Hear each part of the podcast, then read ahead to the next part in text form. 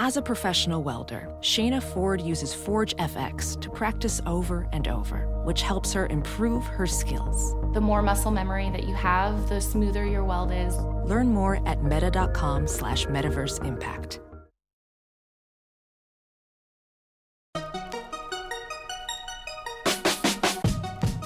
Welcome to the Techmeme Ride Home for Tuesday, June 19th, 2018. I'm Brian McCullough. Today, Verizon and AT&T stop selling your location data. Google rolls out a couple of cool new things. Alexa is coming to your hotel. Elon Musk is worried about sabotage and how Europe might kill meme culture. Here's what you missed today in the world of tech. Remember all those stories I did recently about data leaks from companies like Securus Technologies and LocationSmart, companies which sell data about you from your cell phone, specifically location data? Well, they were only able to get this data to leak because A, their systems were janky, but also B, because the cell companies were willing to resell this data to them. So kudos to Verizon for pledging today to stop selling customer location data to data brokers. Verizon is the first major U.S. wireless carrier to do so, and one would think all of the others will soon be following suit. There is a little bit of wiggle room, as though Verizon is ending the sale of data to third party brokers. It says it will continue to share some location data because it doesn't want to disrupt beneficial services such as fraud prevention.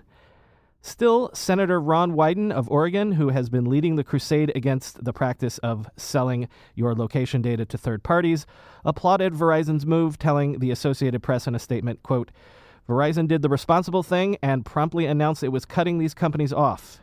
In contrast, AT&T, T-Mobile, and Sprint seem content to keep selling their customers' private information to these shady middlemen. Americans' privacy be damned, unquote. I can't see that being the case for much longer, and indeed, just before this recording, AT&T said it too was ending sales of phone location data to third-party brokers. A couple of new products from Google today. If you use Android Messages today, you got a key feature that has probably made you jealous of iMessages for the last few years, i.e., the ability to send and receive messages from your PC. Actually, you can now send messages from any web connection. All you need is the latest version of the Messages app on your phone, then head to messages.android.com and follow the instructions. According to reports I've seen across Twitter, the website seems to work well on any browser, not just Chrome, thankfully, and it has some cool new features. For instance, Gmail like smart replies, GIF search built right in, and previews for links shared in messages. This is obviously a step towards chat, that implementation of rich communication services that Google is pushing as an overall replacement for SMS. If you'll recall, many cell carriers have pledged to back chat by integrating it into their phone offerings, thus creating something of an open ecosystem to compete with the likes of iMessage, WhatsApp, and Facebook Messenger. But also from Google, if you're a listener to me right now, then by definition you're a fan of podcasts. And Google today launched Google Podcasts for Android, a standalone podcast app. Google has been making noises recently that it is looking to get into podcasting in a major way, and creating a standalone app for podcasting would seem to be basic table stakes. It's Android only, and there are currently no plans for an iOS version of the app, but if you're on Android, check it out. The app integrates with Google Assistant, so you can search and play podcasts wherever you have Assistant enabled. So if you listen to half a podcast on your, I don't know, your ride home from work, you can resume it on your Google Home device when you're back in the house. And in the coming months, Google intends to roll out a whole slew of features like the ability to add closed captions to your podcast, thereby allowing you to read along as you listen. And eventually, Google wants to offer real time live transcriptions, even if the podcast is not in your native language. Zach Reneau-Wedeen, product manager on the new app, told The Verge that, quote, there's still tons of room for growth when it comes to podcast listening. A native first party Android app for podcasts, quote, could as much as double the worldwide listenership of podcasts overall. This has been rumored before, but Amazon today rolled out Alexa for Hospitality, a special version of Alexa for hotels that can assist with things like ordering room service, requesting housekeeping, or adjusting the thermostat in your room. It's rolling out on an invitation only basis to select hotels today and will be customized to each hospitality location. Among the early partners are reportedly Marriott Hotels, Westin Hotels, St. Regis Hotels, Aloft Hotels, and Autograph Collection Hotels. But in addition to hotels having the ability to suit Alexa to their needs, in the near future, you too will be able to temporarily log in to your own Amazon account during the length of your stay, thus bringing along all of your personal Alexa settings, such as your Spotify playlists and Audible audiobooks. Quote, customers tell us they love how easy it is to get information, enjoy entertainment, and control connected devices by simply asking Alexa, and we want to offer those experiences everywhere customers want them, said Amazon VP Daniel Rausch in a press release. Quote, Alexa for Hospitality makes your hotel stay a little more like being at home and gives hospitality providers new ways to create memorable stays for their guests, end quote. Given the recent privacy snafus around the Alexa platform, Amazon was careful to note that recordings of Alexa commands on these hotel devices will be deleted daily and hotels will not be given access to voice recordings of Alexa interactions. But hotels will be able to measure guest engagement through analytics and reporting. The information did some interesting forensic accounting journalism, looking at the cap table for e scooter startup Bird and finding that Bird founder Travis VanderZanden has possibly already cashed out approximately $44 million worth of Bird shares. This is highly unusual because Bird is only about nine months old. It has become common practice for founders to take money off the table during funding raises, but rarely this early in a company's life and rarely that much money. Founders tend to hoard shares early in a company's development, both to preserve equity and company control, and also to signal to investors their confidence in the young company. The information found that since June 1st, the number of bird shares described as founders' preferred stock has dropped by one third to nearly 7.5 million shares from 11.25 million previously. The company's most recent funding round was at $11.75 per share, so that's how they arrive at the $44 million estimate. Bird has raised $450 million to date. If Bird is familiar to you, it's because of the rumor last week that the company's valuation ballooned in mere months. As Dan Primack tweeted, yes, it's unusual, as is being valued at $2 billion just three weeks after being valued at $1 billion. And the information reporter Corey Weinberg tweeted, quote, Tired, getting very rich selling your one year old autonomous vehicle startup. Wired, getting very rich raising money for your less than one year old scooter startup. Recently, the world learned the power of artificial intelligence, a technology cybersecurity leaders have been leveraging for years. Now, as AI expands and evolves, those same security leaders are left wondering where humans fit into the next generation of AI empowered security tools and solutions. Arctic Wolf, the industry leader in managed security operations, seeks to answer this question in their newly published report, The Human AI Partnership. Access the insights of over 800 cybersecurity decision makers in North America and the United Kingdom to better understand how organizations are weighing the benefits and risks of deploying AI tools.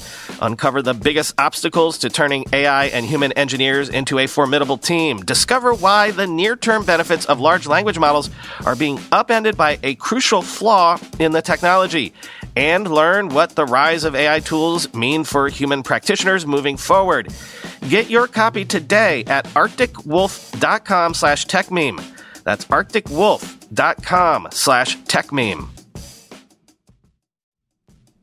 Guys, we don't have to choose between hair growth and our health. Nutrafol's drug-free whole body approach promotes hair growth from within. No compromises, just better hair. Nutrafol is the number one dermatologist recommended hair growth supplement brand with over 1 million people seeing thicker, stronger, faster growing hair with less shedding. With Nutrafol, building a hair growth routine is simple. Purchase online, no prescription or doctor's visits required. Free shipping and automated deliveries ensure you'll never miss a day. See results in 3 to 6 months. While many supplements rely solely on ingredient studies, Nutrafol clinically tests final formulations to ensure their efficacy. In a clinical study, 84% of men showed improvement in their hair after six months taking Nutrafol's men's hair growth supplements. Take the first step to visibly thicker, healthier hair. For a limited time, Nutrafol is offering our listeners $10 off your first month subscription and free shipping when you go to Nutrafol.com slash men and enter the promo code RIDE HOME. Find out why over 4,500 healthcare professionals and hairstylists recommend Nutrafol for healthier hair. Nutrafol.com slash men, spelled N-U-T-R-A-F-O-L dot com slash men, and enter promo code RIDE HOME. So I don't know quite what to make of this next story, but nor does anyone else really. On Sunday night, Elon Musk sent an email to all Tesla employees alleging that he had uncovered a Tesla employee who he accused of attempting to sabotage Tesla by doing things like changing operating system code under false usernames and sending sensitive data to unknown third parties. Musk said an investigation was ongoing, but that it appeared the employee in question was disgruntled after being passed over for a promotion. In his email to every Tesla employee, Musk wrote, quote, As you know, there are a long list of organizations that want Tesla to die. These include Wall Street short sellers who have already lost billions of dollars and stand to lose a lot more. Then there are the oil and gas companies, the wealthiest industry in the world. They don't love the idea of Tesla advancing the progress of solar power and electric cars. Don't want to blow your mind, but rumor has it that these companies are sometimes not super nice. Then there are the multitude of big gas slash diesel car company competitors. If they are willing to cheat so much about emissions, maybe they're willing to cheat in other ways? Musk concluded by saying, quote, Please be extremely vigilant, particularly over the next few weeks as we ramp up the production rate to 5K a week. This is when outside forces have the strongest motivation to stop us, end quote. Then, yesterday morning, Musk reportedly sent another company wide email alerting employees to, quote, another strange incident of a small fire on the production line that stopped production at Tesla for several hours. Quote, could just be a random event, but as Andy Grove said, only the paranoid survive. The email then says, quote, please be on the alert for anything that's not in the best interests of our company, end quote. You might be aware, if you've been following Tesla, that the company has been struggling to reach its much touted goal of producing 5,000 Model 3 cars per week by the end of this month. As of June 5th, Tesla was producing only 3,500 Model 3s per week, and the company has said before that until it reaches that magic 5,000 car per week mark, the company will lose money on every car it makes. Just last week, the company laid off 9% of its workforce. This is not the first time Musk has reputed to have uncovered sabotage at one of his companies. In 2016, when a SpaceX rocket exploded while being fueled up, Musk suggested that the incident might be the work of, quote, a long list of SpaceX adversaries. The New York Times has an interesting piece up about Apple CEO Tim Cook and his relationship with the Trump administration and the Chinese government simultaneously.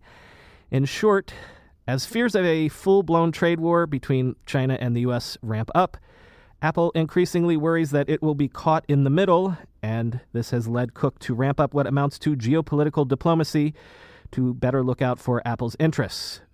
Quoting from the piece, the Trump administration has told Mr. Cook that it would not place tariffs on iPhones which are assembled in China, according to a person familiar with the talks who declined to speak on the record for fear of upsetting negotiations. But Apple is worried China will retaliate in ways that hamstring its business, according to three people close to Apple who declined to be named because they were not authorized to speak publicly. Apple fears the Chinese bureaucracy machine is going to kick in, meaning the Chinese government could cause delays in its supply chain and increase scrutiny of its products under the guise of national security concerns, according to one person close to the company. Apple has faced such retaliation before, another person said, and Reuters reported Ford vehicles are already facing delays at Chinese ports. End quote. Cook has met repeatedly with Chinese officials in recent months, and last month he visited the Oval Office to personally meet with President Trump.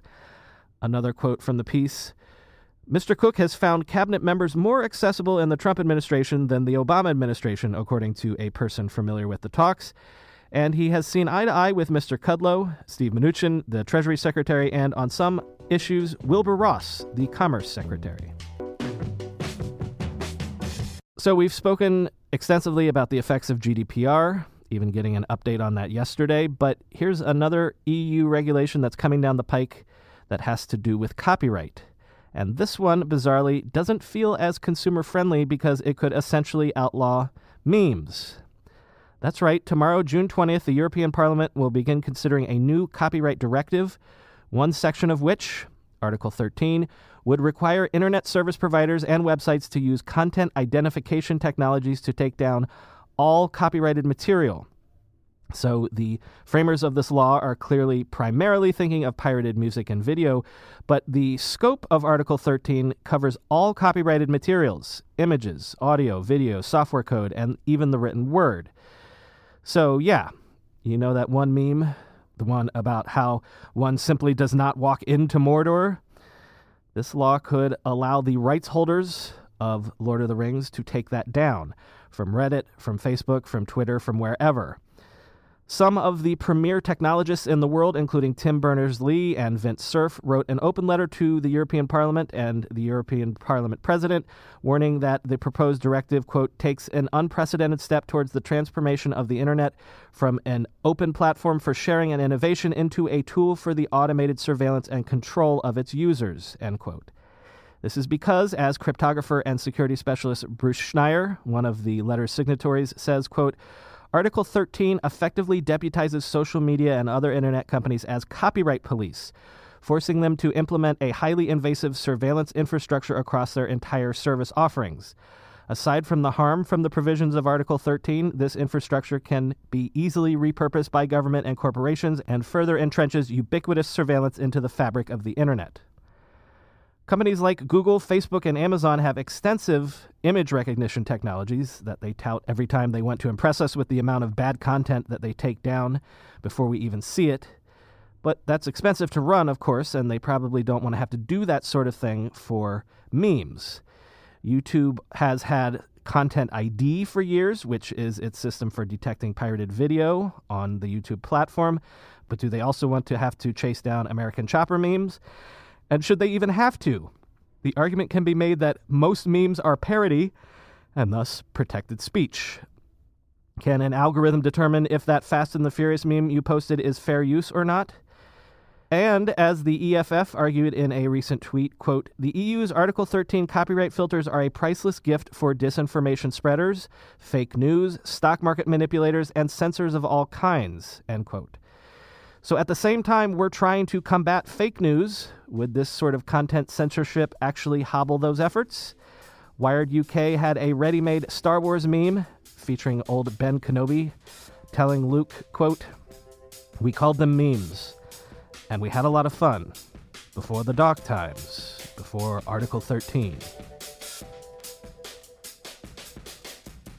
By the way, no more World Cup spoilers. Apologies to Englishman Lewis Thompson, who tweeted to alert me to something that had never occurred to me. I guess if it's a ride home show, maybe you're riding home to catch the game. So from now on, congratulations to insert team here that you're waiting to see win on your DVR when you get home. I've been your host, Brian McCullough. Follow me on Twitter at BrianMCC for extremely spoiler full tweets during England matches.